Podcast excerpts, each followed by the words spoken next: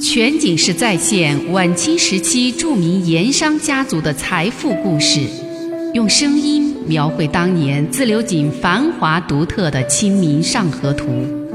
据王瑞小说《盐商世家》改编，悦享九零八自贡文化旅游广播为您倾情演绎《自流井往事》。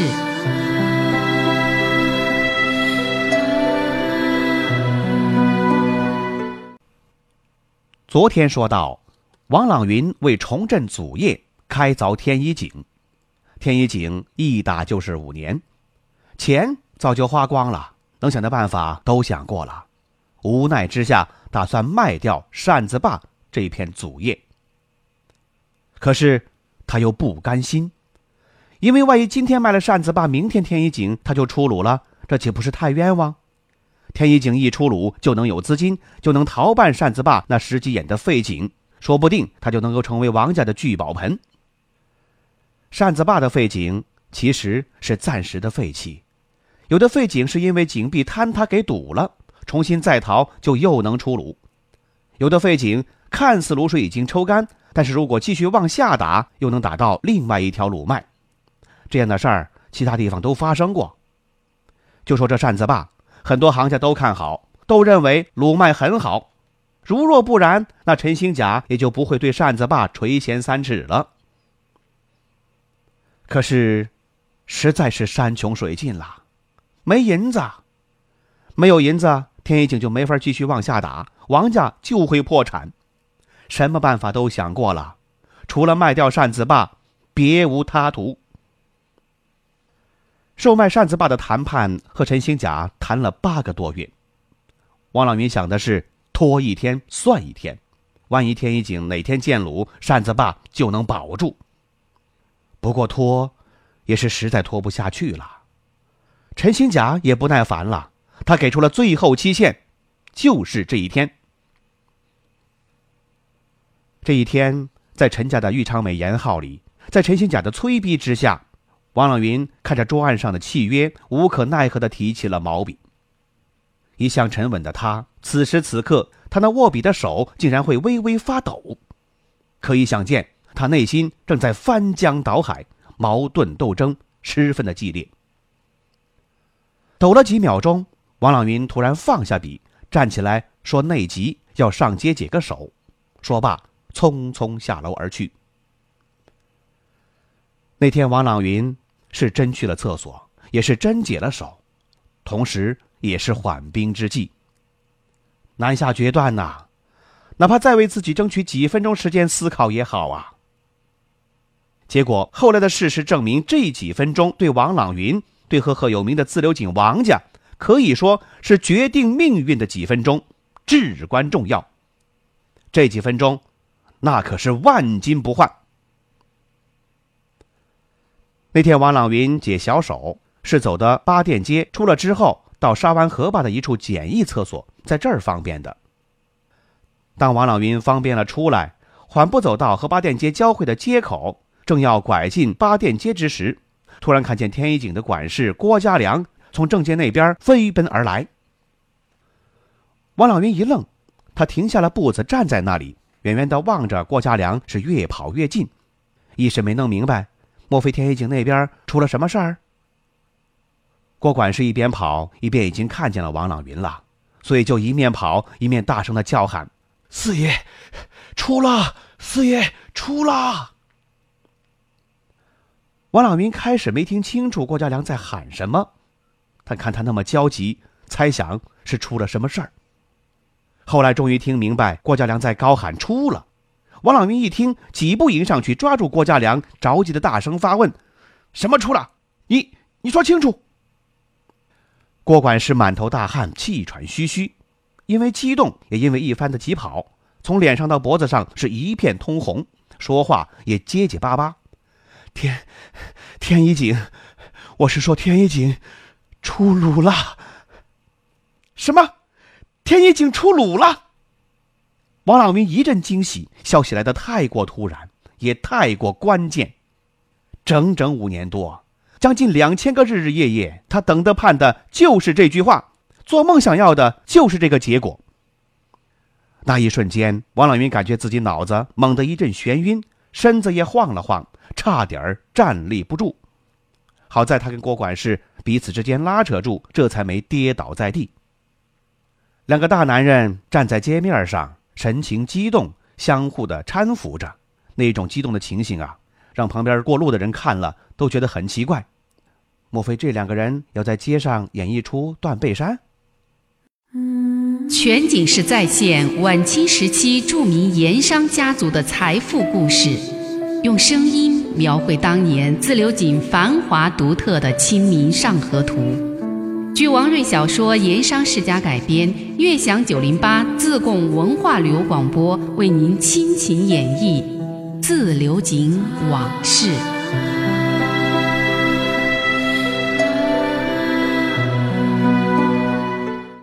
两个人在街上搀扶着，激动着。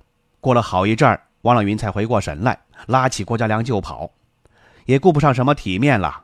两个人沿正街经过庙沟井街，又爬坡翻过了齐奥井街巷，向天一井是一路狂奔而去。当然，也就顾不上还在玉昌美楼上等他签字画押的陈兴甲了，招呼也没打一个，一跑了之。跑到天一井一看，那个场景真是惊心动魄。世所罕见。只见从井口喷出一股黑卤，高达一丈有余，卤花四溅，卤气逼人，声威震天。而且喷出来的卤水全部都是井场少见的盐分很重的黑卤。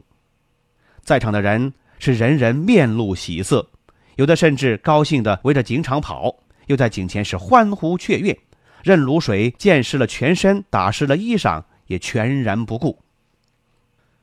王朗云这个时候也顾不上什么身份体面了，双膝下跪，往井口倒头便拜。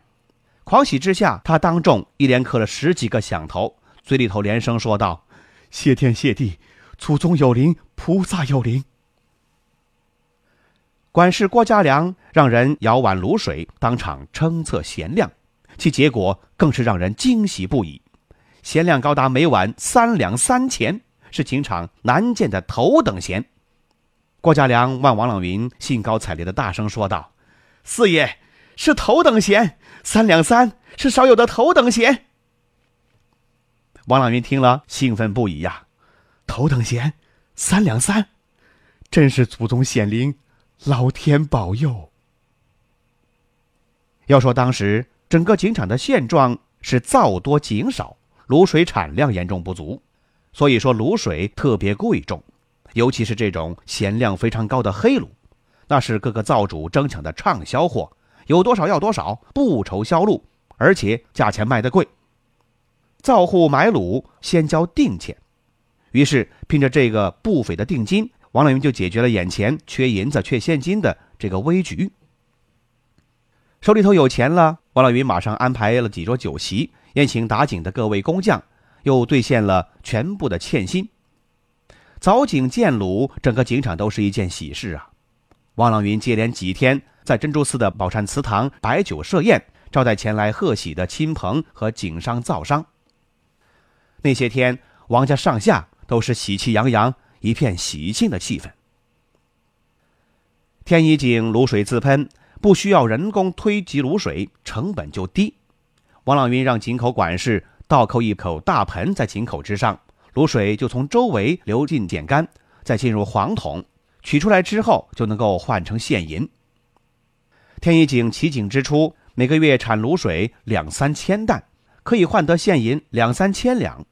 其后这口井日产量更高，王老云就像是坐拥了一棵摇钱树啊！每年仅是这个井售的卤，就有几万两白花花的银子进账，不到一年，利润就非常的丰厚。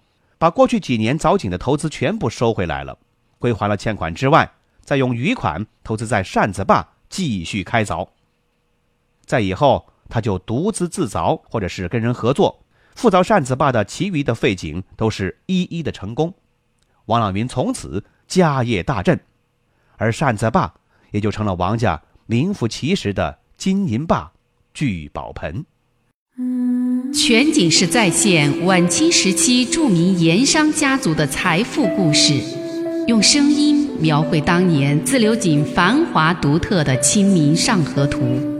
据王瑞小说《盐商世家》改编，悦享九零八自贡文化旅游广播为您倾情演绎《自流井往事》。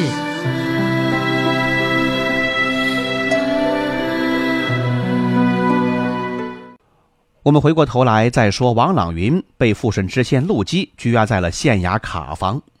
十来天以后，在西秦会馆里面，陕西帮的盐商开了一个秘密会议，酝酿着一场针对王朗云的巨大阴谋。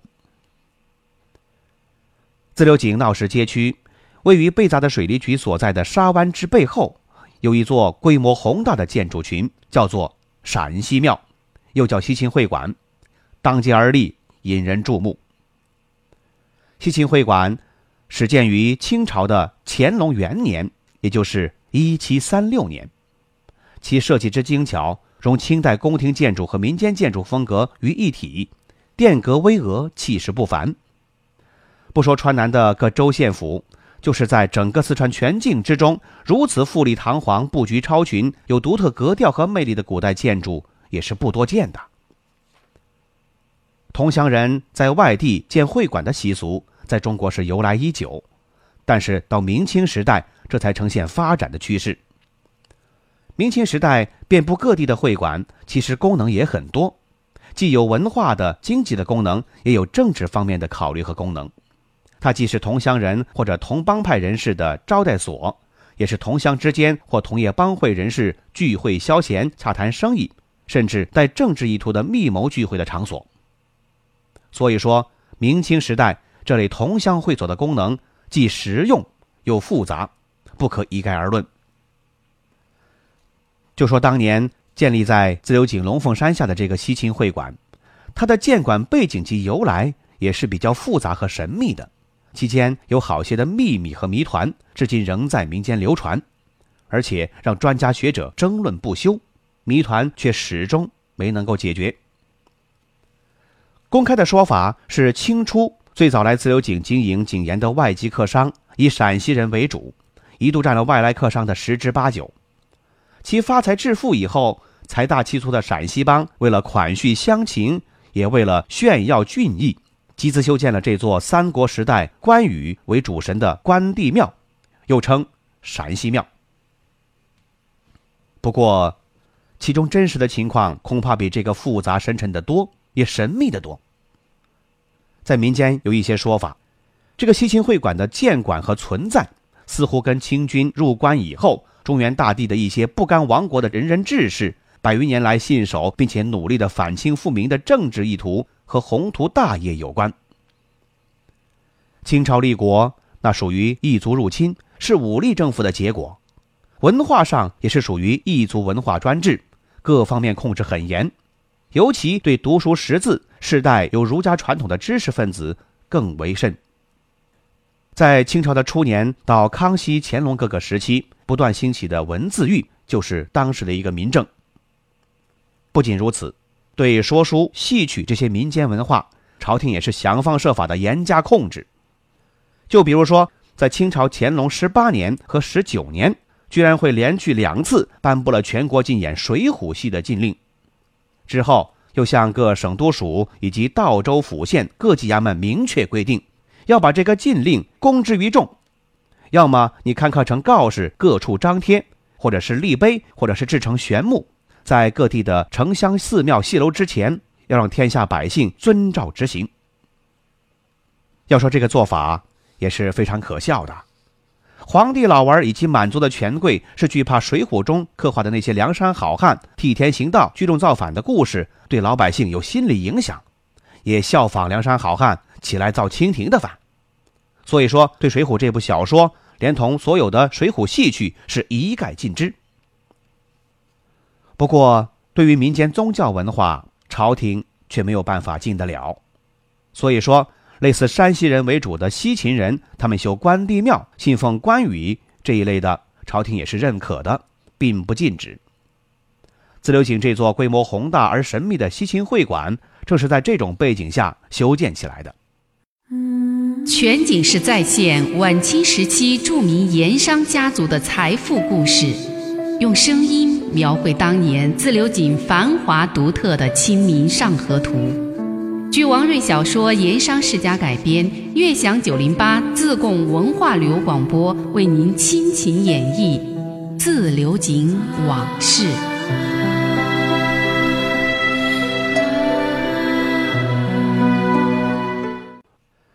说这所西秦会馆隐藏着很多谜团，我们可以随手拈来几则。就比如说，建成后的西秦会馆在正殿大柱上刻了一副对联，十分的引人注目。这副对联是这么写的：“亲从立有唐，有宋，有元，有明，其心实为之有汉。徽号或为侯，为王，为君，为帝。”当日只不愧为臣。这副对联内容很讲究啊，表面上他是赞扬关帝关羽被曹操抓了以后，在厚利的引诱之下义不降曹，他的忠义气节。而实际上，这副对联是一语双关，含义很深。这副对联中有这么个说法：有唐有宋有元有明，可是没说有清啊。而且借关羽的口气说明白了，其心为之有汉。这个汉，它可以理解成汉朝，也可以理解成汉人、汉族。所以说，这个对联它反清复明的寓意是十分的明显。另外，这副对联独具匠心，在上下联的开头很巧妙的嵌进了“清辉”这两个字。这很显然，在六百年前。被女真族抚去了两位汉族的皇帝宋徽宗、宋钦宗，对他们这是有怀念之情。而在对联的末尾又嵌入了“汉臣”这两个字，这就表明了华夏子孙不是二主的强烈民族气节。要说这个，在当时是非常难得的。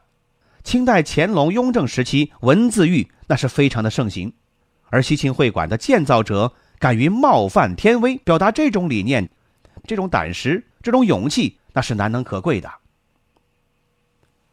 另外，我们再比如说，会馆里面的大三明楼、献祭楼、金庸阁、奔古阁这个楼檐儿，它有长达好几十米的细雕，一共是分为三层，有二百零八幅戏剧画图，人物多达三百五十个。这些个细雕啊。这其中居然会有《水浒》故事忠义堂的画面，会馆建造者有这种胆子，敢于公然的违抗朝廷的禁令，把《水浒》戏中的画面雕在这个地方。谁会有这么胆子？到现在这都是一个谜。不过其对抗朝廷的政治意图也是十分的明显。其三，就是清中央朝廷连续两年下禁令，禁演《水浒》的戏剧。并且明令让各地方将禁令立之于碑，刻之于榜。但是偌大一个西秦会馆，前前后后一共有三个戏台，并且是经常的演戏。但是会馆之内到目前为止没发现任何一块刊刻有禁演《水浒》戏的碑或者是榜。这个可以说是又一个公开对抗朝廷的明证。第四，据自流井的民国老人回忆。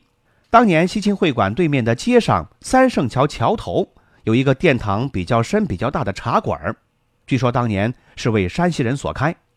清末四川闹保路风潮的时候，这个茶馆生意最好。令人觉得很奇怪的是，这个茶馆泡茶它不收钱，而且进门都是客。到了反正以后，才听人说呀，这茶馆其实是反清志士设立的一个秘密机关。那么是不是这么回事呢？这个谜团到目前为止还是没有解开。那就在王朗云被富顺知县陆基拘押在县衙卡房之后的十多天，在西秦会馆里面，在金庸阁的一间隐秘的房子里，就有了一个小型的聚会。参加这个聚会的都是有身份、有实力的陕西帮盐商，主持会议的正是当年图谋扇子坝。最后被王朗云戏耍了一次的陈兴甲。那么陕西帮在这里开的是个什么会呢？咱们明天接着再说。漫步抚溪河畔，天车脚下，古岩井旁，总会有一种情愫潜滋暗长。那些和盐有关的故事、传说、历史，或凄美，或悲壮，共同诉说着的两个字：家乡。悦享九零八，话说自流井。